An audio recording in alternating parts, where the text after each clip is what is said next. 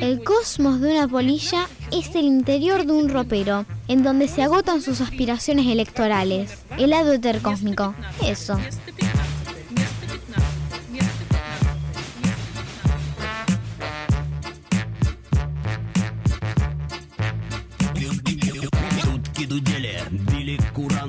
Bueno, eh, el otro día estuvimos charlando con un personaje al que yo no conozco personalmente, pero que quiero hace muchísimos años. Es como un amigo entrañable. No puedo decir mi padre porque la distancia en edad tampoco da, pero este, la verdad que de lo que he leído de él me ha sabido enseñar. Yo tal vez no he sabido aprender, que, que es distinto, pero me ha sabido enseñar mucho el señor Mauricio Cartún. Jodeme que hablaste con Mauricio Cartún. Hablamos con Mauricio. yo estaba. Vos estabas. Estuvimos hablando con Mauricio Cartún, dramaturgo, director de teatro, y nos decía un par de cositas interesantes. Eh, el tiempo es, un despelote, ¿no? Llegamos tarde a todas partes, este, hacemos desastre con el tiempo, nos vamos tarde, a veces nos echan. Sí. Este, y los griegos, que eran, que eran mucho más ordenaditos, concebían el tiempo en, tenían dos concepciones del tiempo y para ello tenían dos dioses, porque para cada concepción los griegos te armaban un diosecito. Según la conveniencia del tipo. Que te explicaba, claro. Entonces estaba Cronos, que era el tiempo lineal, que se terminaba morfando a los hijos, como, como lo hace el tiempo con todos nosotros, nos termina fagocitando, y estaba Kairos, que era el tiempo del momento, el tiempo de la oportunidad, lo que está transcurriendo ahora en, e, este estudio, está Kairos. Y, le preguntábamos en relación al, tiempo, ¿cuál era su dios? ¿Cronos o Kairos? Mira, eh, eh, siempre Kairos, naturalmente, pues, y es el que está vinculado eh, directamente con, con la creatividad. Digo, todo el, trabajo nuestro es un trabajo que tiene que ver con, el presente mismo, con el momento, con la oportunidad, con el descubrimiento, este, con el con el fluir. Todo, el trabajo creador, todo el trabajo artístico viene este, de un tipo de paso del tiempo muy curioso que es el del fluir. El fluir es la versión sagrada del tiempo. Nosotros durante el día eh, eh, yendo a tu analogía, cronometramos. nosotros estamos prendidos a cronos, al cronómetro, a medir, a los horarios, a la agenda, todo, todo está vinculado este, a un tiempo reglado y mecánico, pero cada vez que entramos en lo artístico, los artistas cuando creamos, pero también cualquier espectador, qué sé yo, yo todas las tardes, eh, eh, en algún momento me veo una serie, me sirvo una copita de vino, ese tiempo en realidad es un tiempo sagrado, es un tiempo fuera del tiempo, es un tiempo en el que uno fluye. Es tiempo sagrado, es tiempo de fluir, no es tiempo de hacer sino de fluir. Cuando uno está fluyendo, está en estado acrítico. Digo, si yo, vos, cualquiera de nosotros tiene que pasar media hora en una sala de espera de un dentista, le parece interminable. Pero yo veo una serie y veo un capítulo de 40 minutos, termina y sin mover el culo del sillón pongo el que sigue. ¿Qué quiere decir? Estoy fluyendo. De la misma manera que fluimos trabajando los artistas, fluimos los espectadores cuando nos colgamos con una novela, cuando miramos una serie, o en ese tiempo insólito en el que uno a veces en un museo se pasa delante de un cuadro. Nunca estamos parados frente a una pared. Sin embargo, yo me recuerdo en el Museo del Prado frente a las Meninas, media hora eh, parado mirando ese cuadro en un estado de fascinación. ¿Qué es eso? Ese es el fluir. Ese es tiempo sagrado. Eh, el tiempo de la producción eh, es un tiempo capitalista, es un tiempo este, reglado, mecánico, fordista, de aprovechamiento. El otro, por el contrario, el placer está en que se desparrame, en ese fluir, en ese dejarlo ir. Son formas muy diferentes del tiempo, pero si no existiese la actividad artística perderíamos de vista justamente esta condición de variedad que tiene el tiempo. ¿no? Le preguntábamos a Mauricio Cartún cómo se desarrolla el trabajo del dramaturgo en esa fugacidad. La escritura, el acto de escribir, trasciende el momento de la representación. Está adentro o afuera del acontecimiento teatral y Cartoon nos decía esto. Está previo, es un detonador. Una de las cosas maravillosas que tiene el teatro es que, a diferencia de la literatura que se hace que se contiene a sí misma, digamos. La literatura, vos la escribís y al escribirla estás creando su soporte, produciendo en el soporte concreto en el que va a ser recibida por el otro. El teatro no. El teatro tiene una mediación. El teatro requiere de un soporte definitivamente inestable, que es un cuerpo vivo, eh, talentoso, eh, viviendo su propia circunstancia, cada función inevitablemente está cargada de la circunstancia de los actores que la representan.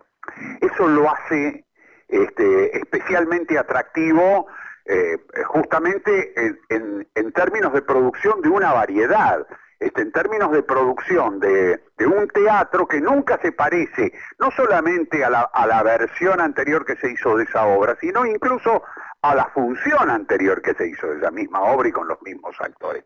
En esa fugacidad está su atractivo. Eh, el, espectador que disfruta del teatro sabe que cuando va a ver una función, digo, tiene, tiene el mismo placer que tiene el pescador, no sabe si va a pescar una gran función.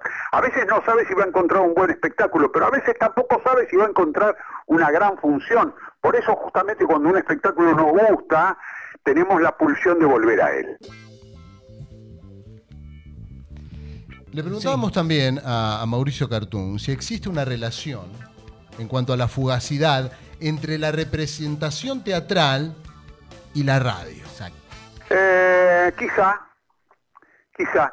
Eh, a mí lo que me gusta mucho de, pensar en analogía al, al, teatro y a la radio es que los dos necesitan construir una ausencia por medio de la palabra. En la radio el espectador, el, oyente de la radio, cuando escucha, por ejemplo, una ficción en la radio, no recibe ninguna imagen y tiene que construir todo a partir de lo que la palabra puede construir, este, desde su oído hasta su imaginación. Pero en el teatro, si bien nosotros estamos viendo el mecanismo de detonación es también un mecanismo muy acotado. No estamos viendo la obra, estamos viendo una representación hoy por hoy ingenua, convengamos, porque cuando uno ve, qué sé yo, el cine que se hace hoy, las series, este, el teatro casi es una especie de eh, rutina infantil en términos de provocación visual, eh, muy poco lo que puede, este, lo, lo que puede hacer. En ese sentido se parece mucho a la radio. Digo, construye a partir de un sistema de alusión eh, la alusión es el gran juego del teatro. De hecho, la palabra, el origen del, término alusión, aludere, es este, justamente el juego. Una alusión es un juego. El teatro juega a ese juego, la radio juega al mismo. También hablábamos eh, de una entrevista que le había hecho Jorge Duati para Radio Nacional en marzo de 2020, esto era a principios de la pandemia, eh, y en esa entrevista, pese a que su obra terrenal y la vis cómica habían salido de cartel precisamente por el aislamiento obligatorio, eh, él se mostraba muy optimista en relación con, el, aprovechamiento del tiempo que podía hacer a partir de, no estar trabajando con la vorágine del, teatro. En, esa, en ese marco nosotros le, preguntábamos cómo le había ido con esa exploración.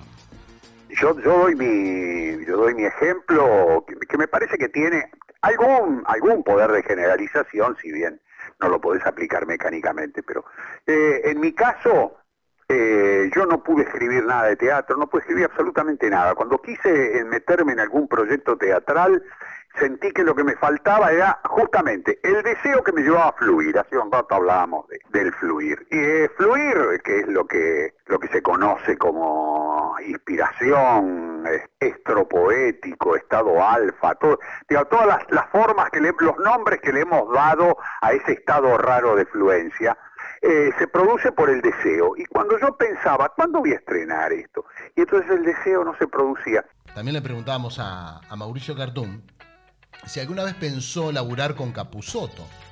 Incluso, incluso él eh, profesa una admiración por él que se demuestra en, en Salomé, Correcto. En la, en la película documental, él en un momento habla de Capusoto y habla de un personaje muy particular de Capusoto. Correcto. Y lo, levanta mucho. Entonces, esa eh, pregunta surge de ahí.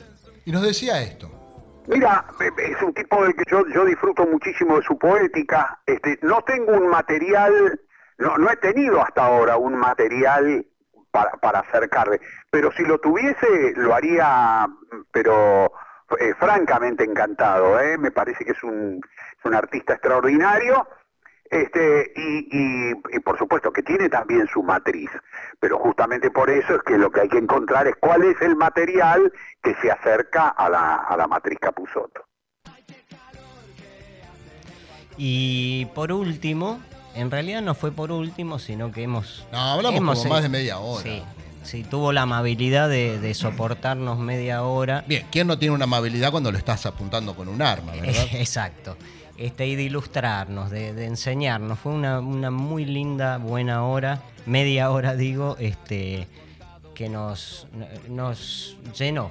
La verdad que nos Sí, la verdad que sí. son, como decíamos en un principio, son tipos que te transforman. De alguna forma, ya con su tono, con lo que dice.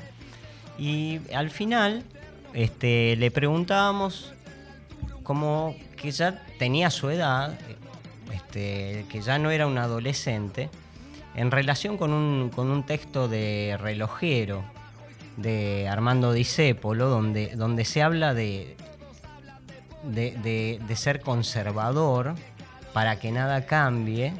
Y le preguntábamos a él si, si quería que nada cambie, si, si lo seducen los cambios, si se asusta o, tenía desafíos todavía por delante. Y nos decía...